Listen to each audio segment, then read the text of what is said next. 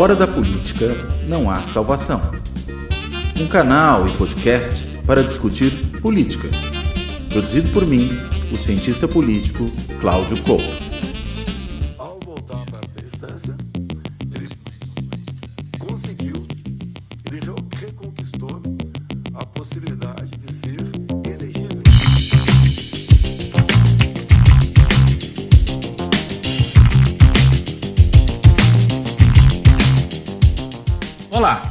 Este Fora da Política Não Há Salvação está sendo gravado na quinta-feira, dia 29 de junho, exatamente o dia em que continua o julgamento do presidente ou ex-presidente Jair Bolsonaro, referente lá àquela reunião que ele faz com embaixadores para tentar ali difundir várias daquelas suas teorias conspiratórias sobre as urnas eletrônicas, sobre a justiça eleitoral, sobre o processo de votação no Brasil e tudo indica que ele caminha para perder os seus direitos políticos por oito anos. Né? Já houve o voto do relator, depois houve o voto de mais dois ministros do, do TSE, e mais três ministros, aliás, mas outros dois votaram junto com o relator, votando favoravelmente a perda dos seus direitos políticos, então o placar já é de 3 a 1.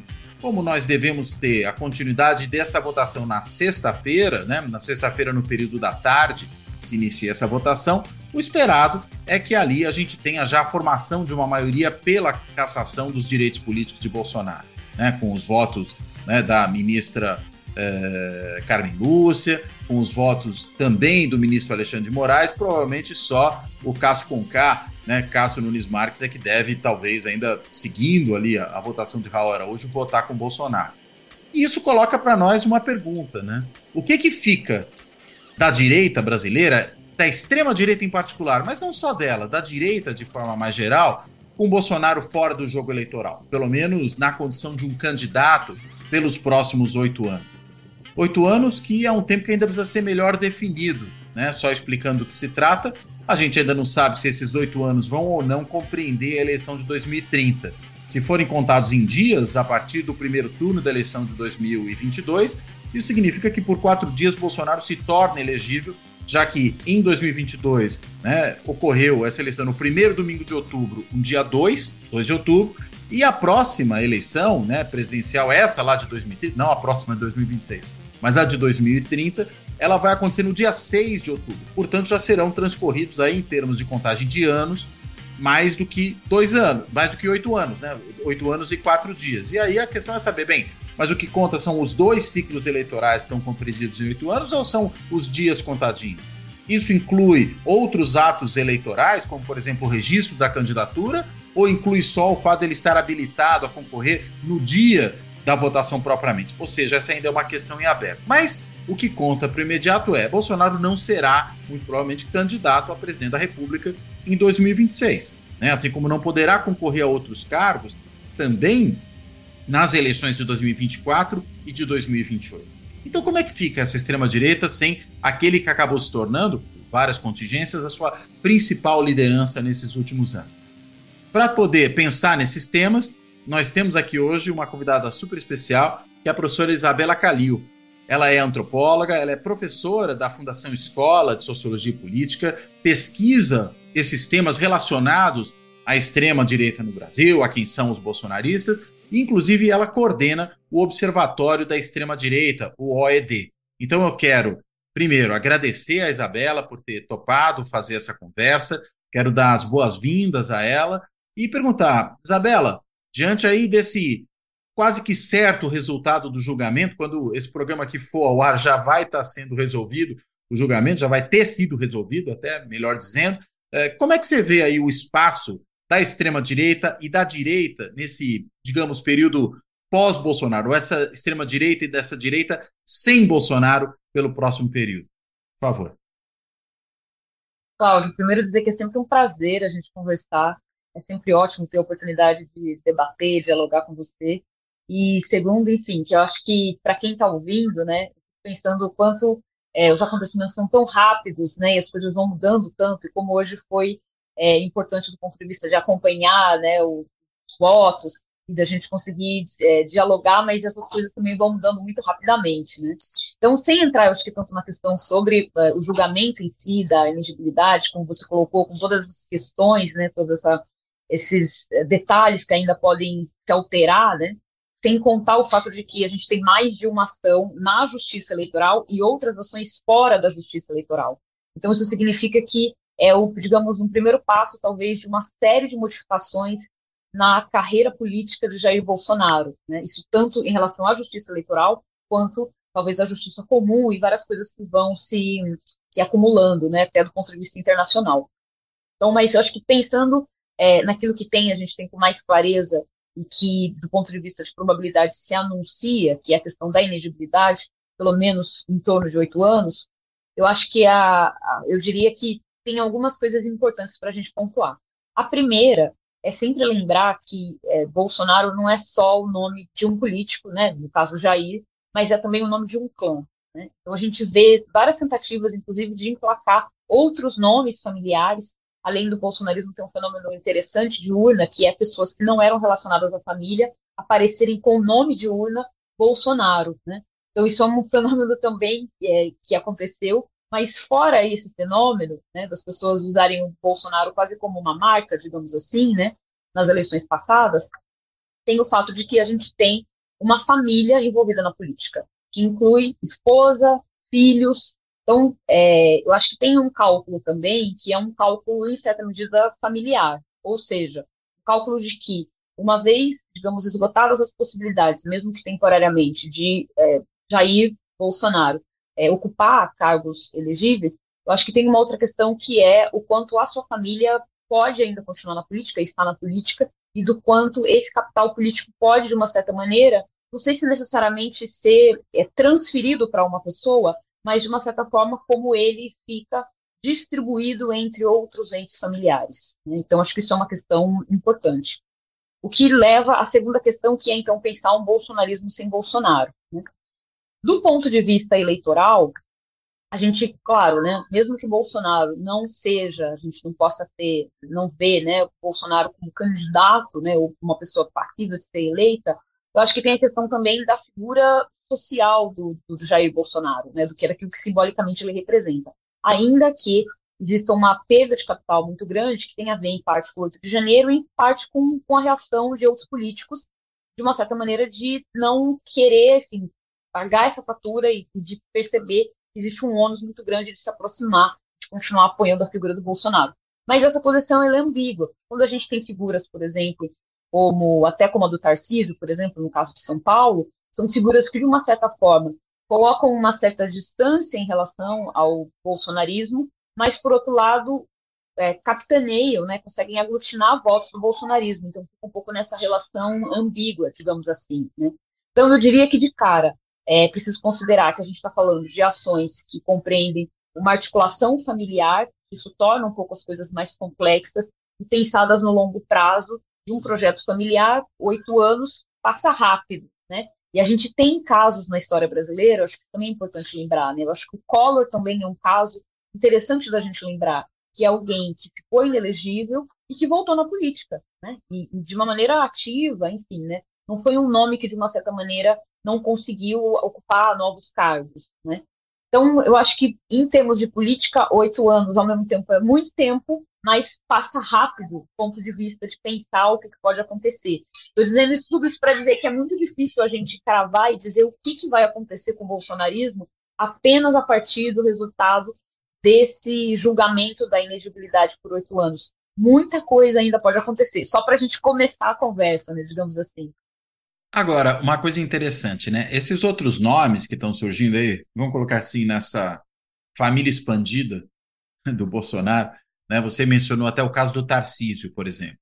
São nomes que é, têm, pelo menos do ponto de vista das suas posições públicas, do seu comportamento mais explícito, uma postura mais comedida. Né? Não vou nem usar a expressão aqui mais moderada, mas talvez a gente até pudesse dizer, né? Uma posição mais moderada. É, essa direita que ganha espaço com o Bolsonaro e com o bolsonarismo, inclusive chega a certos postos, como o governo do Estado de São Paulo, no caso do Tarcísio, pela mão do Bolsonaro e do bolsonarismo. Né? Será que essa continuidade ela, ela significa realmente uma continuidade? Ou a gente tem aí uma outra lógica? Né? Porque uma coisa é você ser um candidato de uma direita mais convencional, que, digamos, aproveitou o espaço aberto e foi lá e ocupou aquele espaço, um espaço que antes não era ocupado por essa direita tão tradicional. O PSDB, durante muito tempo, fez um pouco o papel de quem ocupava aí esse espaço, sem ser exatamente um partido claramente de direita. Eu diria que até o novo PSDB, o atual, talvez tenha virado. Mas aquele que ganhou eleições não era esse partido tão direita, mas acabava ocupando esse espaço. E agora, essa direita propriamente dita ganha espaço, mas ela não parece mais ser tão claramente essa mais competitiva à extrema direita, né? Então, é continuidade? Não é continuidade? Como é que você enxerga esse, esse ponto?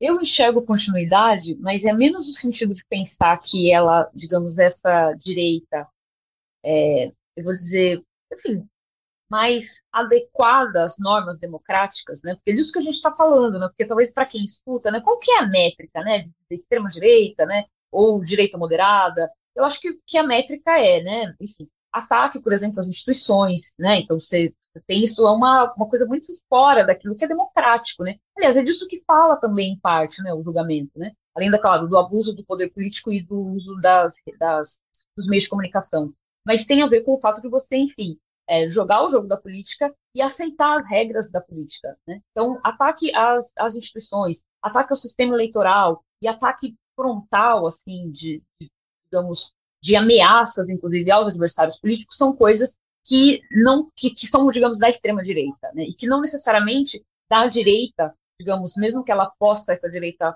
flertar com a extrema direita ou se utilizar do apoio do ponto de vista de voto, ela, essa direita não faz isso. Então, qual que é a diferença? A diferença basicamente é uma posição antidemocrática ou uma posição não antidemocrática. Lembrando que não tem problema em ser de direita, né? Eu acho que esse é o ponto. Diversidade na política é mais do que bem-vindo, né? Mas a questão é ser antidemocrático, né? Esse é o ponto. Então, nesse caso, eu acho que eu vejo continuidades, mas não no sentido de que a gente vai ter posições antidemocráticas explícitas.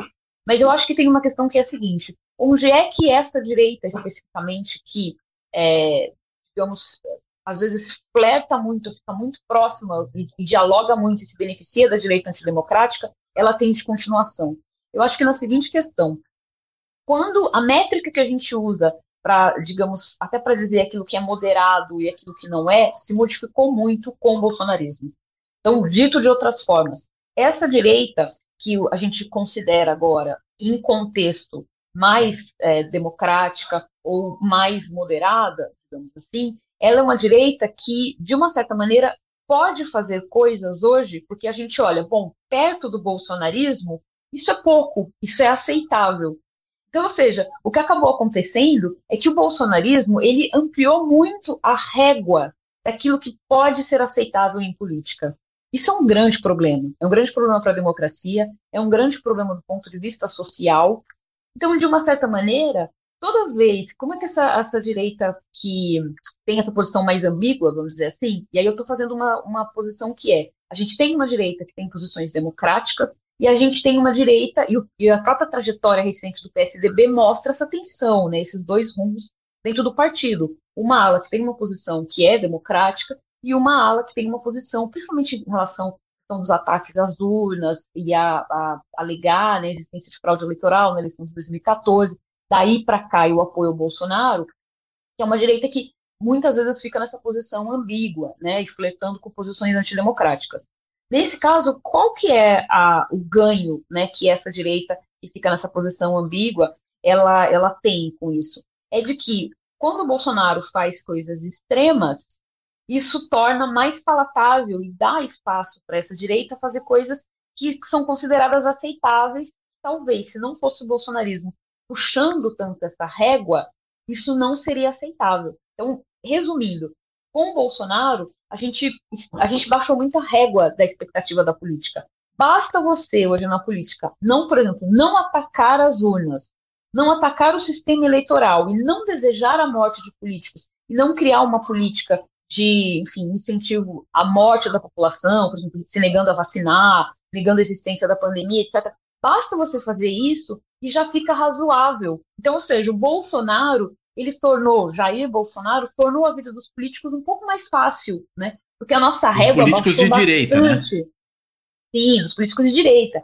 Por quê? Porque, no final das contas, aquilo que a gente espera de alguém que ocupa um cargo público, aquilo que a gente espera de alguém que está na política, assim, basta fazer um, o mínimo, pensar que, assim, né, não atacar, assim, não desejar a morte de adversários políticos, não atacar o sistema eleitoral, seguir a Constituição, digamos assim, que deveria ser o mínimo, né? Ninguém deveria ganhar uma medalha por isso, né? Enfim, trabalhar para vacinar a população, essas coisas. Então, o Bolsonaro baixou muito a régua, né? Então, eu acho que para o sistema político, isso, de uma certa maneira, faz com que seja aceitável. A gente passou a aceitar coisas que talvez a gente não aceitasse antes do Bolsonaro. E Bolsonaro fez tantos, é, digamos, causou um estrago tão grande institucional que a gente, perto de certos estragos, coisas como, por exemplo, orçamento secreto, coisas institucionais sérias, diminuição do espaço de participação da sociedade civil na política, coisas sérias foram acontecendo, mas perto disso você tem assim, é, Amazônia pegando fogo, desmatamento, pandemia, e aí vai tudo ficando meio normal, né? Vai tudo ficando meio aceitável. Então, nesse ponto, para voltar no meu raciocínio, que eu vejo não uma continuidade no sentido de que vai performar igual ao bolsonarismo, mas no sentido de que vai continuar se beneficiando da a, a, essa direita ambígua, vai continuar se beneficiando da atuação da extrema-direita, ainda que ela em si não performe como a extrema-direita.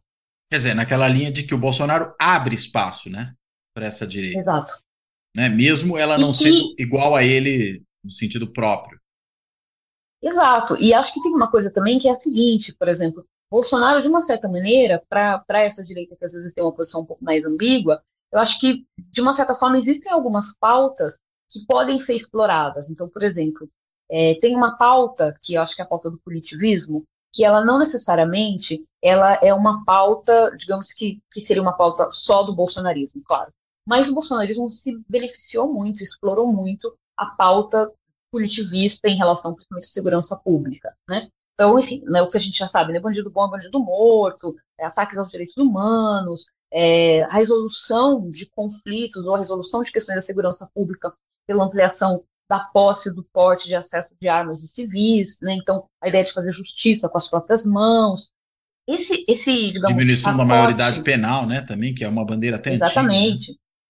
Exato, redução da maioridade penal, né? Ampliação do, da tipificação de crime hediondo, é, ou até penas mais duras é, para crimes sexuais, enfim, você tem um, um, um, digamos, um pacote, né, de, é, e de novo, é sempre muito difícil quando a gente fala isso, né? Enfim, eu estou dentro da posição de pessoas que estão atuando na área de direitos humanos, né? Faço parte de um grupo de trabalho de combate ao ódio e extremismo dentro do Ministério dos Direitos Humanos e Cidadania, e essa pauta é sempre muito complicada, porque ela é vista, né, para uma parcela da população como defende bandido, né? Está defendendo a impunidade. Mas a questão é que esses pacotes punitivistas, eles oferecem uma resposta fácil para um problema, um conjunto de problemas extremamente complexos. Né? Então, eu acho que esse é o ponto.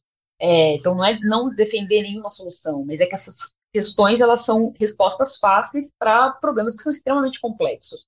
Mas voltando para o tema do punitivismo, eu acho que tem uma questão que é a seguinte: esse é um tema que ele pode ser explorado, por exemplo, por, por uma gama, e não só até do, do aspecto da direita, mas por uma gama de políticos em diferentes espectros políticos que podem defender essa posição e se beneficiar daquilo que o bolsonarismo, de uma certa maneira, construiu. Né? Então, por exemplo, a questão da, das armas, a questão do, de como as forças de segurança pública devem se comportar. De novo, não foi o bolsonarismo que inventou isso. Né? A gente saiu de um contexto histórico, né, nos anos 90, de um, de um momento né, autoritário, de um momento que o Brasil tem raízes autoritárias profundas históricas, né, e com atuação punitivista do Estado, com uma atuação autoritária por parte das forças de segurança pública. Então, não foi o bolsonarismo que inventou isso. Mas essa é uma das marcas do bolsonarismo. E é uma coisa muito presente. Então, por exemplo, nas pesquisas mais recentes, tem uma pesquisa que, que eu participei em parceria com o IDEA é, e com o professor Maurício Moura, que basicamente nós perguntamos sobre as saídas, as soluções, como é que a população via soluções para a questão dos ataques nas escolas, violência e os ataques nas escolas. E uma das coisas que apareceu de solução, que basicamente metade da população, era uma pesquisa de amostra nacional, e basicamente metade da população apoia, é que professores tenham treinamento para lidar com armas para se defenderem de ataques em escolas. E muitas vezes foi questões como atuação de é, representantes de é, lideranças religiosas, padres, pastores nas escolas, atuação de militares nas escolas, forças de segurança pública, polícias nas escolas, aparece mais do que a atuação de pais e comunidade. Resumindo, então, a percepção da população brasileira, e essa pesquisa aconteceu é, agora bem recente, que foi depois do ataque na, que aconteceu em Blumenau, é, a, percepção da população brasileira é de que a saída, resumindo a pesquisa, a saída para a questão das escolas, isso não é unânime, você tem variações, mas a saída para a questão dos ataques nas escolas é mais padre, pastor dentro das escolas, mais militares dentro das escolas, mais viatura policial dentro das escolas, em detrimento da participação de, pelo diálogo e pelo, é, digamos, pela prevenção de pais, professores, comunidade. Então, no final das contas, eu acho que isso já mostra para gente um dos efeitos do bolsonarismo. Ou seja, independentemente de Bolsonaro ficar inelegível ou não, a gente tem uma situação que eu considero grave da sociedade brasileira, que é metade da população achar que o professor ter uma arma e saber atirar é a, a, a solução para os ataques nas escolas. É, é interessante, eu vi os dados da pesquisa, né? Uma das coisas que me chamou a atenção é aquela dúvida sobre ah, o que fazer para evitar esses atos de violência nas escolas. E alguém fala, ah, aumentar as punições. É, uma grande parcela né, das pessoas consideram que aumentar as punições, sendo que a gente sabe, né, por diversos desses episódios que já aconteceram, pelo perfil que tem muitos desses perpetradores desse tipo de ato, e é muitas vezes gente que sequer preza pela própria vida, né? Gente que está disposta ali a ser morto na ação, ou que às vezes vai se suicidar depois dessa ação. Quer dizer, para uma pessoa que está nessa situação, que diferença faz você ter uma punição maior ou menor? Não é isso que vai impedir a essa pessoa de agir. Né? Me parece que muito mais acertada foi essa posição que desse último episódio, né, que nós vimos ali, que houve uma divulgação do episódio, mas não se falou em nenhum momento sobre quem era a pessoa, não se mostraram fotos desse indivíduo, ou seja, não se deu nenhuma notoriedade né, à, à pessoa responsável por aqueles atos. Apenas se noticiou que houve o ato e acabou. Né? Uh, e isso me parece talvez uma adesão muito acertada, porque se o indivíduo busca notoriedade, nem que seja póstuma, não é aumentando a punição dele, que isso vai, que vai resolver o problema. Né?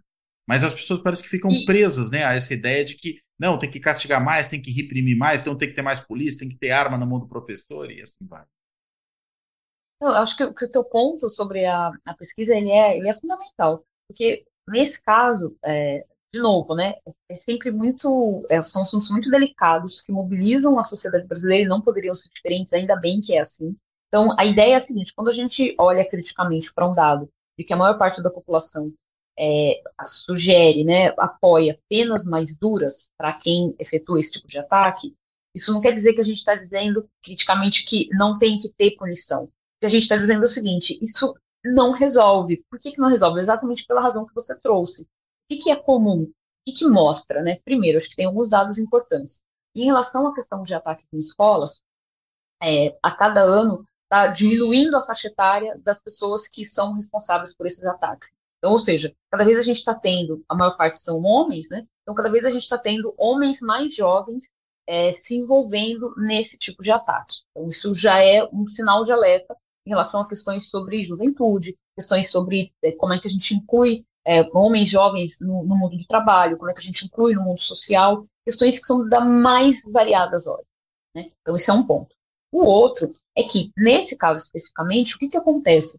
É, existe uma questão que é, é muito comum em, por exemplo, fóruns online, você ter, por exemplo, jovens que passam a relatar dentro desses fóruns é, pensamentos ou questões, digamos, relacionadas ao suicídio. E não é raro, é muito comum quando, por exemplo, essas comunidades, principalmente comunidades em relação ao ódio, comunidades misóginas, começam a, de uma certa forma, dar respostas do tipo, já que você vai se suicidar, então por que, que você não faz esse ataque? que, que você leva não leva com você, né? Pessoas? Exato. Então, no final das contas, é, o que está colocado, acho que tirando casos, episódios, que também é diferente, de pessoas que têm transtornos mentais, e aí isso é uma outra questão, esses casos especificamente que vêm pelo incentivo de comunidades de ódio, principalmente no ambiente digital, estão relacionados a um tipo de coisa que a punição mais severa não é resposta, porque ela é ineficiente.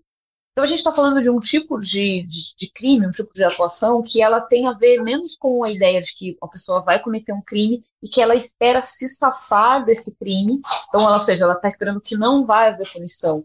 É, muitas vezes a questão nem tem a ver com punição mais em si, mas tem a ver com o fato dessas pessoas, inclusive, é, se suicidarem, enfim, elas querem interromper a própria vida. Então, nesse caso, ou seja, a gente está falando de algo que, do ponto de vista de atuação efetiva do fenômeno, é ineficaz. Então, dizer que vai ter penas mais duras para quem comete esses ataques não é uma saída, porque ela não funciona. Né? Não, é, não é questão de dizer que as pessoas vão ficar impunes. Né? Ninguém está defendendo isso, mas é que não funciona. Por outro lado, o que, que funciona? O que, que a literatura sobre isso, o que, que os diferentes estudos em diferentes áreas têm mostrado? Prevenção. O que funciona não é a punição posterior, e aí a punição exemplar servir para outro, digamos, inibir isso que funciona é prevenção. Então, ou seja, quando a gente tem ataques em escolas, é muito comum isso, tirando, como eu falei, casos excepcionais de pessoas que são fora da comunidade escolar, pessoas que têm transtornos mentais, problemas mentais. Quando a gente tem é, dentro da comunidade escolar jovens, principalmente que fazem parte da escola, o que, que a gente escuta comumente? Ah, nós, pais, professores, comunidades, ah, a gente já tinha visto alguns sinais de alerta, é, nós já tínhamos falado com tais autoridades, é, isso já era uma questão que nos preocupava, ou seja, a comunidade em geral expressa uma preocupação, dizendo, nós tínhamos medo que isso acontecesse. Isso, então, reforça o argumento de que, para lidar com essa questão, a questão de, digamos, prevenção é o mais adequado. Então, não vai ser uma viatura na porta da escola e só isso que vai resolver a questão. que vai resolver a atuação de pais, professores, professores serem ouvidos, comunidade escolar, participação e uma, digamos, uma série de políticas que, de uma certa forma, possam ser transversais. Tem a ver com questão da educação, tem a ver com questões de saúde mental, tem a ver com questão de como é que esses jovens podem procurar ajuda nessa fase crítica da vida, tem a ver com uma série de questões, com questões relacionadas, inclusive, à discussão sobre gênero nas escolas. Então, esse debate, ele precisa ser enfrentado no âmbito da prevenção e não no âmbito do punitivismo. Mas o que isso tem a ver com o bolsonarismo? Eu acho que esse é o ponto. O bolsonarismo criou um solo fértil em que essa resposta punitivista ela acaba sendo a resposta que faz mais sentido, principalmente do ponto de vista de campanha eleitoral. Então, alguém que pode se aproveitar desses eventos, que são eventos graves, eventos críticos, para construir uma campanha eleitoral, assim como outros problemas de segurança pública, para dizer, olha, se vocês votarem em mim, eu vou, assim, trazer penas mais duras, vou colocar mais policiamento na rua, vou fazer isso. De novo, não significa que o problema da segurança pública não tenha que ser enfrentado, só que ele tem que ser enfrentado de uma maneira mais complexa do que simplesmente uma resposta punitivista por parte do Estado. Agora, que era um tipo de discurso que, vamos dizer, já estava aí, até dessa direita que, vamos dizer, não se autodeclarava de direita, hoje ela se autodeclara. Mas já era de direita, né? E tinha esse tipo de discurso. Estou pensando, por exemplo, o discurso em São Paulo, isso era particularmente conhecido, da rota na rua, do Paulo Maluf. É, vamos botar a rota na rua e vamos resolver todos os problemas da segurança. Ou você lembrou, né, aquele lema que eh, era mais raro alguém falar isso numa campanha abertamente, mas isso era dito ali a boca miúda, uh, ah, bandido bom é bandido morto, ou coisa do gênero. Isso tudo passava, estava uh, tava sendo transmitido né, como você bem colocou um pouco antes, o Bolsonaro ele baixa de tal forma o sarrafo ao levar isso para o extremo que até o que parecia antes um comportamento absurdo ou, ou, ou, extremado ou muito radical, ele parece simplesmente normal, né? É a velha história, né? O que é mais uma flecha para São Sebastião, né? O que, que é, é, digamos, diante do bode na sala, a situação péssima que a sala já tinha antes do bode entrar lá, né? Um pouco essa, essa mesma, né, situação que a gente vivencia aqui. Agora, é, a gente estava falando, ah, aos possíveis herdeiros desse espólio político-eleitoral, que são aqueles até aos quais a gente se referiu antes, né? Zema, né? Tarcísio e tudo mais. Mas eu quero só dar um passinho atrás e depois voltar para essa coisa mais desse enraizamento social e cultural do bolsonarismo, ao qual você fazia referência agora, mas só dar um passinho atrás para depois retomar esse ponto, que é uh, E, e aquilo que você também mencionou da família, mas aí eu não vou pensar na família estendida, vou pensar na família nuclear em boa medida.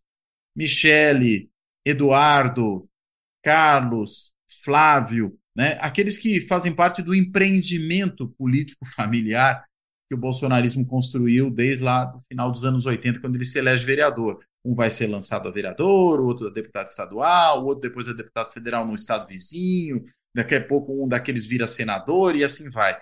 Uh, esse grupo né, que leva o nome Bolsonaro não apenas como apelido, ao estilo Hélio Bolsonaro, né, vulgo Hélio Negão, né, que tem até outro sobrenome, que até me esqueci qual é o sobrenome real desse cidadão, né, ou, ou, outras figuras que acabam adotando esse nome.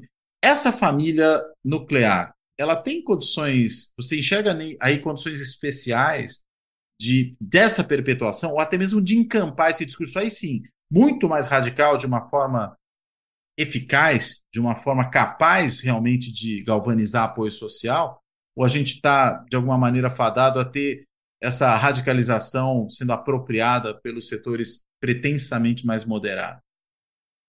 Eu acho que a gente viu na política, é, no âmbito federal, um tipo de performance que a gente costumava ver no âmbito local. Então, por exemplo, é, um tipo de prefeito tem uma posição mais autoritária, ou é, uma atuação vereadores, né? Então, o Bolsonaro, o Jair Bolsonaro teve uma performance que ela não era compatível com a presidência, né? Ela não é compatível com, com, com cargo de presidência, ela não é compatível com o cargo de deputado federal, que é o cargo que ele ocupou também por tanto tempo, não seria compatível com o senador. Mas, infelizmente, na política brasileira, no nível local, é um tipo de performance que a gente, que a gente via, que a gente vivencia, que a gente vê é, no âmbito local. Então, deputados estaduais, vereadores, prefeitos. Então, Bolsonaro tem um pouco essa característica, digamos assim.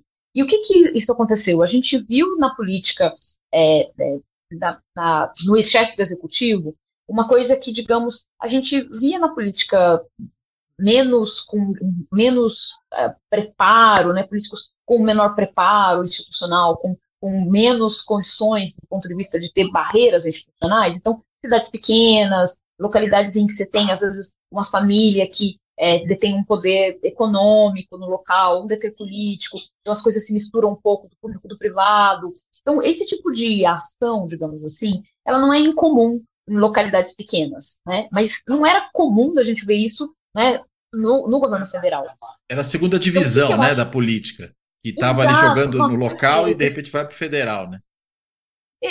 Adorei a sua, a sua definição. Exatamente. Era uma coisa que a gente via na segunda divisão da política que tem a ver com uma série de coisas. Tem a ver com dinâmicas locais, tem a ver com nível educacional, tem a ver com preparo, tem a ver com profissionalização da política, tem a ver com uma série de questões.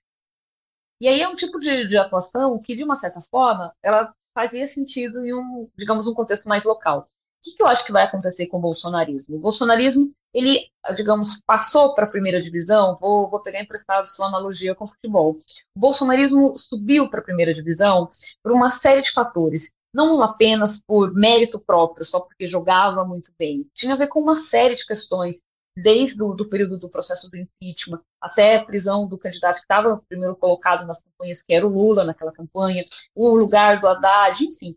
Bolsonaro, e aí, além de tudo isso, enfim, a gente teve uma campanha típica, é, sofreu um atentado, ficou no hospital, e aí, um dado momento da política, que é uma coisa extremamente atípica. O primeiro colocado nas campanhas estava na prisão, o segundo colocado estava no hospital, enfim, foi, foi muito, institucionalmente, um contexto muito instável. Né?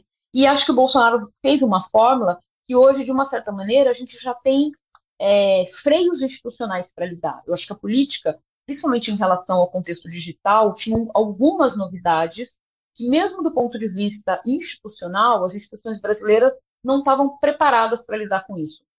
Fake news, vou dar só esse exemplo. Né? Hum. Então, com o tempo, a política brasileira, e acho que o julgamento que está acontecendo no momento que a gente está falando, né, tem a ver com isso, que é a discussão, por exemplo, de que uma reunião que está sendo realizada em um determinado contexto, mas transmitida pela internet, ela fala com um público mais amplo do que os embaixadores em si, né? Então, ou seja, essa questão que tem a ver com uma série de inovações recentes da política, Bolsonaro se beneficiou tanto, digamos, do contexto de é, instabilidade política institucional, se beneficiou com esse contexto dessas novidades em relação ao universo mais alargado da política, e não só por mérito próprio subiu para a primeira divisão, mas foi uma combinação de coisas, né? Então você teve uma série de alterações que fez com que Bolsonaro, de uma maneira quase que, é, tanto que por isso que eu acho que na ciência política houve tanta dificuldade para prever o fenômeno do bolsonarismo como ganhando eleição, porque é muito atípico, de fato.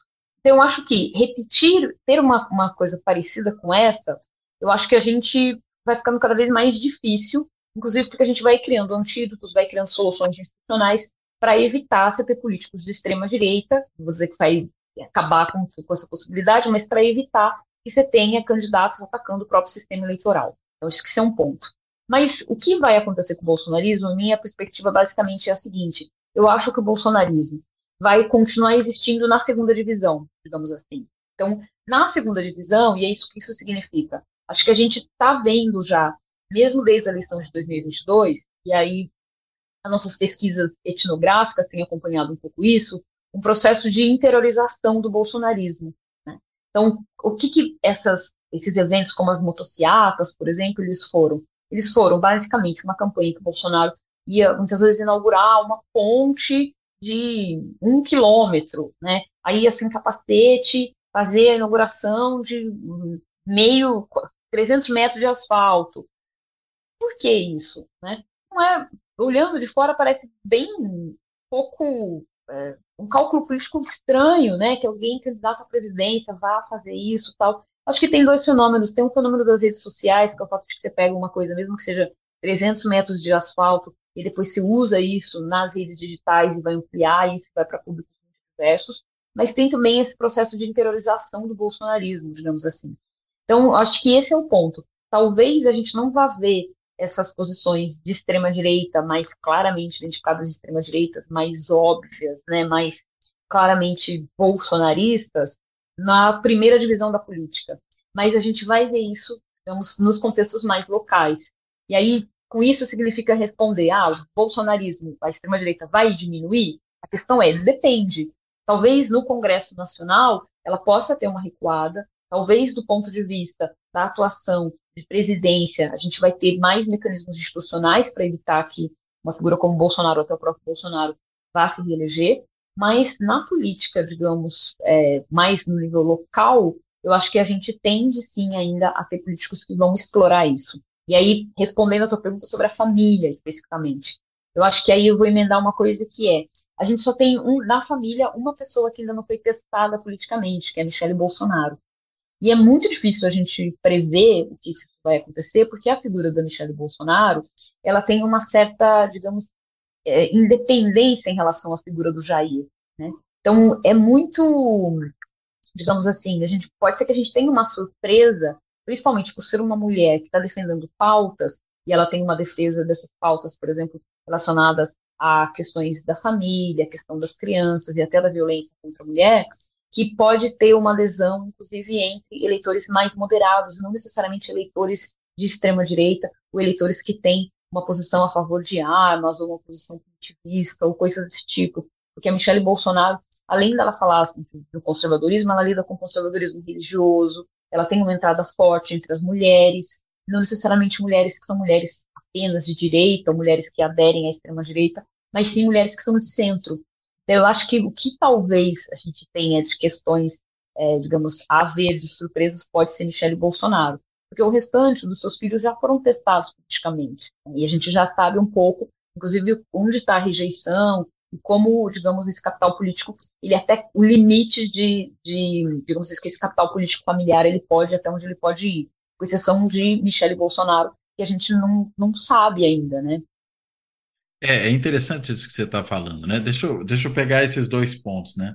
No caso dela, é um pouco aquela ideia de que ela suaviza, né?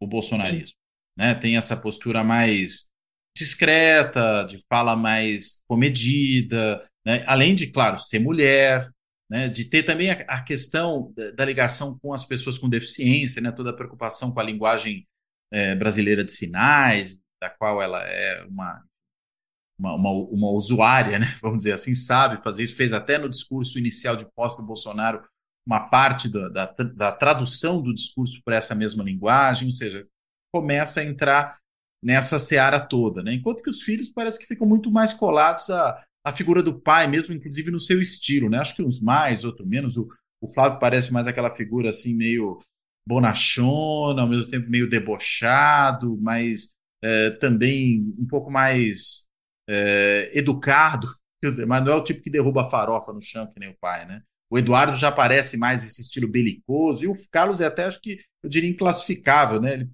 é, é, é tão assim translocado que a gente não sabe muito bem onde coloca o Carlos nessa, né, nessa conversa. Mas realmente, você tem toda razão, ela parece correr realmente por uma seara própria, e acho que não é à toa, uma raposa da política como Valdemar Costa Neto rapidamente percebeu que era ali que ele, que ele precisava né, fazer o seu investimento. Agora, é, eu queria explorar também um outro ponto do que você falou agora há pouco, né, quando você falou dessa, vou usar aí o termo que eu sugeri, essa segunda divisão da política, o que faz todo sentido para alguém que é, é, uma liderança populista, né, que está num discurso contra as elites, né, contra aqueles, contra os granfinos, vamos dizer assim, é, enquanto os granfinos se comportam de uma outra maneira, ele está lá derrubando a farofa no chão. Né? Ele está lá indo a um evento oficial com camisa é, é, pirata de time de futebol. Né? Aparece com calça de abrigo, né, de moletom, para tirar foto na frente de um quadro é, do Portinari na, na, na, no Palácio do Planalto. Essas coisas que. que chinelo, né? Fez. De chinelo, né? De Raider, né? Aquele chinelo, enfim, que, que ele gostava de usar. E esse tipo de coisa. Né? Ou seja, o Bolsonaro, de alguma forma, ao levar essa lógica da segunda divisão para o plano nacional, que seria válida na política local, o que ele está fazendo é: olha, esqueçam os bons modos de Brasil, né, que são coisas típicas dessa elite política, do sistema, como ele gosta de se referir a isso, e até na sua defesa em relação à, possível condenação, a provável condenação no, no TSE, ele se referia, né, estava lutando contra o sistema, mas o sistema é também essa política mais cheia de modos, né? enquanto ele não tem modo algum, que é permitida no nível local, eventualmente. Mas não era imaginável em Brasília, por um presidente da República, por um chefe de Estado. Né? Então, é, é interessante como é, é, essa lógica da segunda divisão parece que dá um figurino a ele que encaixa muito bem nessa lógica daquele que vai contra tudo aquilo que o sistema tem de elitista, né? inclusive é, é essa forma de, de, comportamento. Por isso que o sarrafo baixa. Né? E talvez por isso alguns desses outros aí que tentam surfar na sua onda, não sei o quanto têm condições de, de, de ser tão bem sucedidos. Né? Até há poucos, poucas semanas atrás, o governador de Minas Gerais, o Zema, falou: não, nós, eu e o Bolsonaro nós temos os mesmos valores, o que nos separa é o estilo, né? Ele tem um estilo mais exaltado, eu sou mais moderado, mas talvez isso faça uma diferença significativa, né? E, e, chama muita atenção quando o Bolsonaro foi questionado né, sobre seus planos, antes do, do início do julgamento, sobre seus planos para a política. E aí ele deu uma declaração dizendo que ah, não sabia do que ele ia se candidatar, talvez ele se candidatasse a vereador. Eu acho isso muito sintomático disso que a gente está falando, né? Que é basicamente, é, me ocorre isso, né? Alguém que talvez no fundo seja isso, né? Que, digamos, eu acho que Bolsonaro ter se tornado presidente foi uma surpresa para o próprio Bolsonaro. Né? Eu acho que nem o próprio Bolsonaro imaginava que ele poderia se tornar presidente. Né? E ele Porque fala isso várias era... vezes, né? É, então, eu, eu, eu, acho que isso realmente é sincero nesse caso. Uhum. nesse caso. Que, que é isso, né? Porque, de fato, foi uma, uma um conjunto de coisas, né? De, de, a tempestade perfeita, né? Eu gosto dessa definição. Precisa acontecer muita coisa ao mesmo tempo para que Bolsonaro se tornasse presidente, né? E aí, claro, né, no Brasil a gente tem tradicionalmente o incumbente tem mais chance, né? Aliás, a gente rompeu com essa tradição agora, né? Depois da redemocratização. Então, assim, era, digamos, esperado, né? Foi até o contrário, né? Muita gente se espanta com o número de votos que Bolsonaro conseguiu em 2022, né? Mas eu acho até que a gente pode olhar da perspectiva contrária, considerando que ele era o incumbente, né? Ele perdeu a eleição. Isso é uma coisa que rompe com, com a, nossa, a nossa trajetória histórica né, recente da democracia, da nova república, né, da democracia recente. Então, nesse caso, eu acho esse é o ponto, né? É, é, pensar como é que agora essa, essa configuração ela pode se dar no nível local, no nível nacional, né? E, no final das contas, eu acho que a própria classe política tem isso também, né? Por um lado, eu comecei falando que, para, digamos, Bolsonaro é uma figura, digamos assim, necessária, né, para uma certa direita, mas, por outro lado, ela é necessária até um determinado ponto, porque muita presença também aí atrapalha o próprio funcionamento da política. Né? Então, eu acho que esse é o ponto. É uma relação ambígua, né? mesmo da, dessa direita que, enfim, que fleta né, com, com a extrema-direita, é uma relação ambígua, porque Bolsonaro, ao mesmo tempo que ele também é, baixa muito o sarrafo, ele também expõe a classe política. Né? E eu estou falando como um todo. Né? Então, Bolsonaro é essa figura que ela talvez seja é, é, para a classe política, principalmente que se alimenta da extrema-direita, talvez o que o desfecho político do Bolsonaro, ele continuar como uma figura política, né, como cabo eleitoral, e não como candidato, seja o melhor dos mundos para essa classe política. Porque pode se beneficiar da Bolsonaro em apoio à campanha, o apoio a agendas que vão beneficiar esses políticos, mas sem necessariamente ter que lidar com o ônus de ter Bolsonaro como candidato, né? Ou como, e como colega. E como presidente, eventualmente, né? E como presidente, né? Enfim, eu acho que eu, eu nem consigo tanto imaginar é, presidência, né? Eu acho que pensando assim no que aconteceria nesses, nessas próximas eleições, né? Mas eu acho que, no final das contas, tem uma questão, enfim, relacionada a foro privilegiado, imunidade parlamentar. Então, Bolsonaro pela primeira vez, então, ele vai ficar fora da política, né? Porque, como você falou, desde os anos 80, desde ele ter entrado no final dos anos 80 como vereador, ele, e aí a partir dos anos 90 como deputado, ele sempre teve relacionado à política. Então, ele sempre gozou, e, no caso, é, se aproveitou né, do, do, desse lugar, e agora, pela primeira vez, isso não vai acontecer. Isso é relativamente novo na vida do Bolsonaro. É, é interessante, né? É, é, é, a gente fica pensando quem instrumentalizou quem, né? Se foi essa direita mais tradicional que, digamos, instrumentalizou Bolsonaro, ou Bolsonaro que instrumentalizou a direita tradicional. Estou pensando no caso dele para. E a gente poderia dizer. Pode falar, pode falar. E a gente poderia dizer o mesmo dos militares, né, Cláudio? Eu acho que essa questão Exato. também com os militares, né? É, porque às vezes é, há aquela tese de que ah, Bolsonaro é só um instrumento dos militares para voltarem ao poder, né? Agora, o presidente era ele, né? Quem tinha voto era ele. Quem, no fim das contas, criava todas as confusões mais é, visíveis, inclusive com custos para os militares, era ele. Né? E se a gente tomar, por exemplo, um pouco o comportamento desse coronel Lawand, né, que foi inquirido na, na CPI do, do 8 de janeiro e dos atos golpistas, é, é, impressionante como ele, por mais que ali tivesse na conversa com o Cid, é, digamos, querendo instar o Bolsonaro a agir, ele de alguma forma apelava para que o Bolsonaro fosse tocado pelo Cid, como vendo o Bolsonaro a sua liderança. E não o contrário, né? Não é um, um, um, um, fantoche, né? Que está pura e simplesmente sendo manipulado é, por aqueles que ainda vestem farda, que não foram postos para fora do exército. Né? É, e às vezes parece que é um pouco isso também na lógica com a direita tradicional e com o centrão. Né? De um lado, né, o Bolsonaro é que adere ao centrão, porque ele não, não governa, ele transfere, ele abdica da função de governar para o centrão tocar orçamento, para o Arthur Lira é, resolver os problemas digamos, do, da sua base legislativa sem dar muita pelota para que o executivo pudesse ter de agenda, mas é, quem manteve o tempo inteiro o controle do processo de liderança política, e não de políticas públicas, mas de política mesmo, da disputa pelo poder, foi ele, né? Ele era o candidato a presidente. Ele que poderia eventualmente apontar uma perpetuação do poder. Se alguém se tornasse um tirano, seria o Bolsonaro, não seria o Arthur Lira, né? Nesse sentido. Então é, é, é, é um jogo que não é tão, tão claro, né? De quem ganha e, e, e quem vai atrás de quem, né? E, eu penso a mesma coisa em relação ao, ao estrago causado pelo, pelo Bolsonaro e pelo bolsonarismo no centro democrático e na direita democrática. Né? Uhum. Foi um processo de devastação. Né?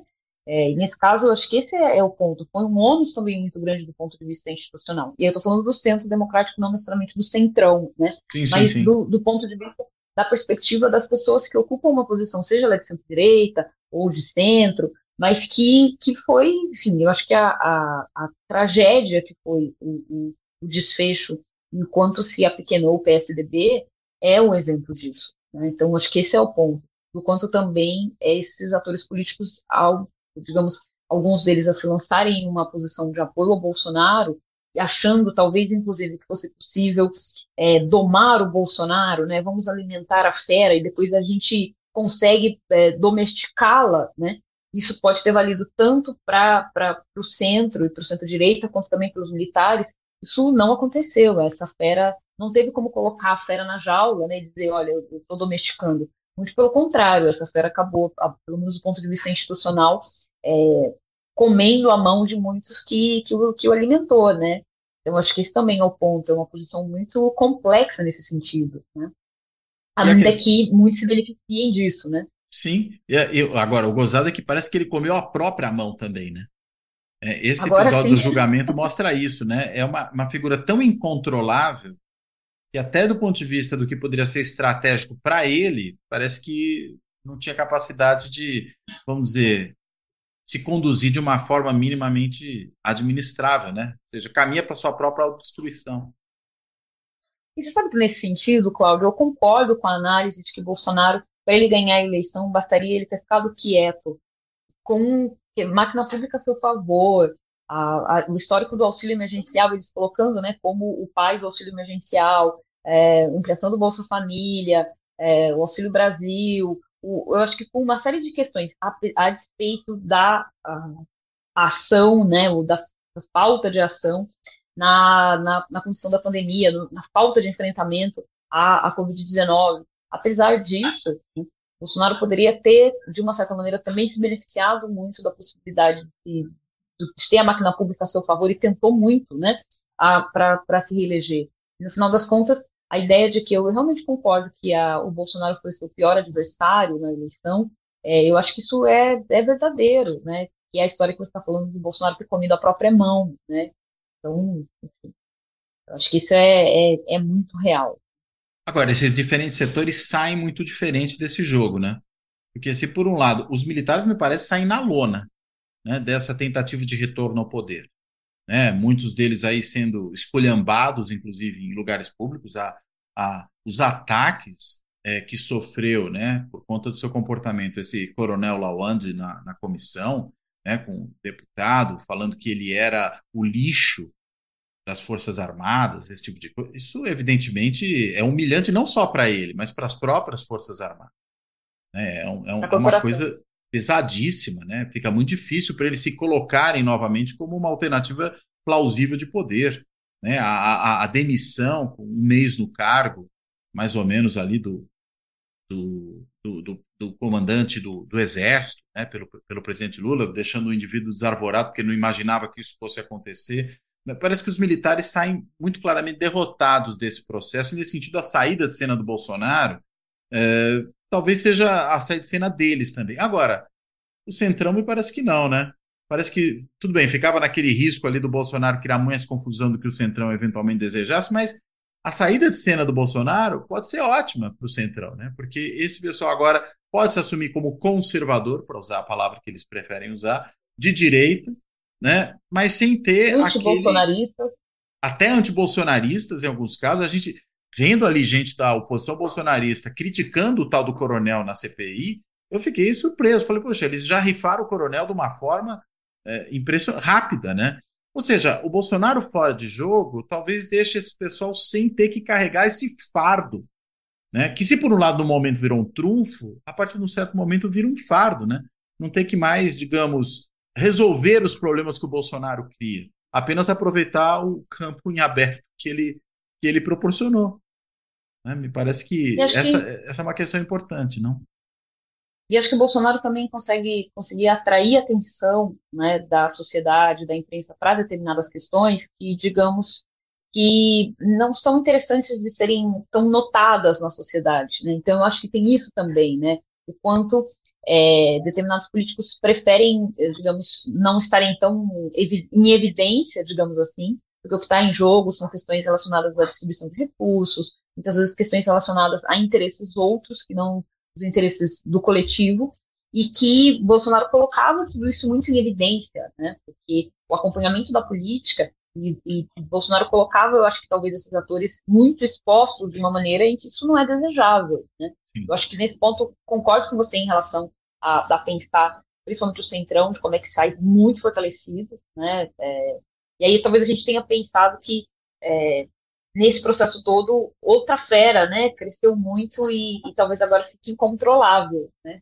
E quem é outra já fera? era eu acho que o Centrão. Ah, o Centrão então, mesmo. Já estava já tava bem alimentado, né? Já estava bem forte, né? Não precisou ser é, tão, digamos, criado assim, mas que agora ganhou uma musculatura que, enfim, que a gente é difícil prever do ponto de vista político, né? O que, o que vai acontecer, né?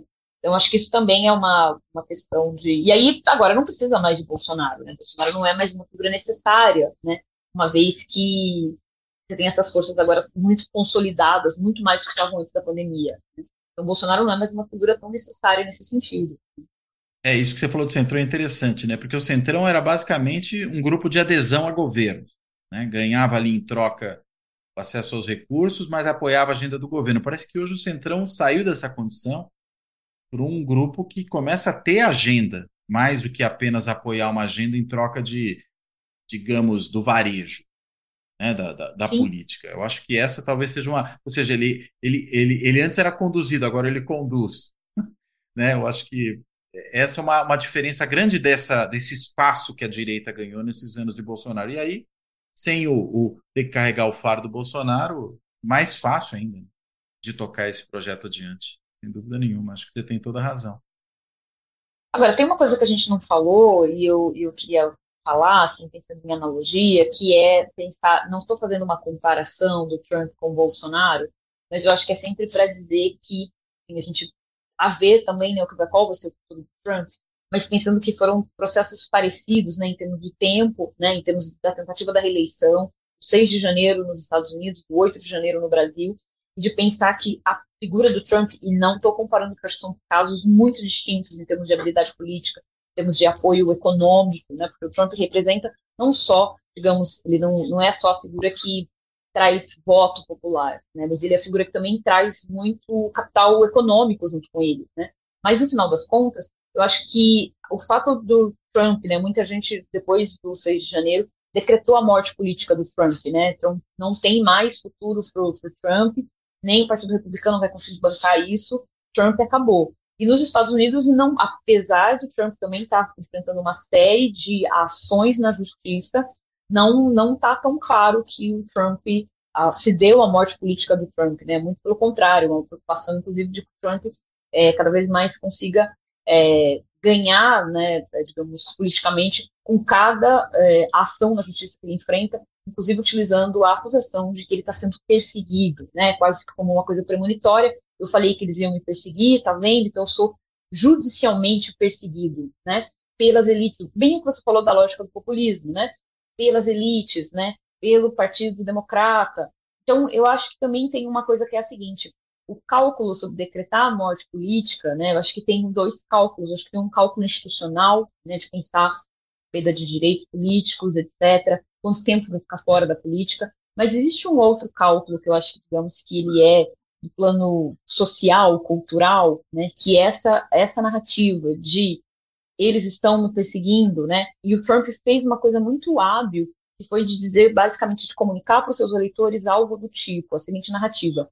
Eles estão me, me perseguindo hoje, mas essas mesmas pessoas podem perseguir você. Estão perseguindo você, cidadão comum, né? E aí faz com que uma ação na justiça do Trump, muitas vezes envolvendo até questões sobre assédio sexual, coisas assim, para o eleitor do Trump vira uma coisa tipo, ah, eu sabia, eu sofri uma injustiça, eu também estou sendo perseguido, o sistema está me perseguindo, eles, né? Então, eu acho que essa lógica, Trump conseguiu é, é, traduzir isso para o eleitor comum, cada vez que ele vai sendo, vai se vendo com tendo que se responder pelos seus atos na justiça em diferentes âmbitos, ele de uma certa forma reforça essa ideia de que eles, né, seja eles sistema, né, a justiça, ou como você falou, né, as elites, etc., eles estão me perseguindo e o próximo passo é perseguir vocês, e aí fica uma coisa, essa simetria, né, entre Trump e seus eleitores, isso é algo que Bolsonaro não conseguiu explorar tanto, né, Bolsonaro não foi Ele tão hábil né? explorar isso, mas, exatamente, mas isso não significa que não possa ter uma relativa adesão em algum momento, né, que a estratégia se modifique e que isso possa ter algum tipo de enfim, porque o mundo da política é dinâmico, né? Bolsonaro também pode se beneficiar dos passos tão, não tão bem sucedidos dos seus adversários, e ele pode conseguir emplacar essa, essa posição, que, digamos, ficaria uma combinação né, do bolsonarismo a partir do punitivismo, um certo, uma certa tensão entre o conservadorismo laico, o conservadorismo religioso, e essa posição antissistema. E essa posição antissistema ela pode ser acionada por diferentes atores políticos em diferentes momentos. Então, essa posição antipolítica, antissistema, ela é algo que dificilmente vai deixar de ser explorada, seja por Bolsonaro, seja por outras pessoas. E aí mora o perigo, né? Porque a gente pode não ter figuras tão obviamente bolsonaristas, mas que vão explorar esses elementos, ainda que de uma maneira um pouco mais sutil, né? E passando agendas que são contrárias ao interesse público, né? Que são agendas antidemocráticas. Muito bom. Que papo legal, Isabela. Brigadíssimo. É sempre um prazer falar com você. ah, eu que agradeço. Eu também acho um prazer falar contigo. Quero, enfim, agradecer muito a conversa e vou te devolver a palavra para, enfim, você, se ainda tiver ainda algum outro ponto que você ache legal puxar, que a gente porventura possa não ter tratado, você possa trazer e fazer aí a sua amarração final, por favor.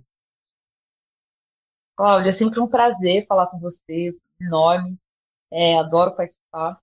E eu acho que de palavra final, assim, eu só diria que a gente está no começo de uma caminhada longa, né, que envolve diferentes ações, é, contra Bolsonaro na justiça eleitoral e fora da justiça eleitoral, então muita coisa ainda pode acontecer. E eu acho que a gente precisa, enfim, acompanhar, porque realmente esse campo vai ter, pode ter muitas reviravoltas. Né?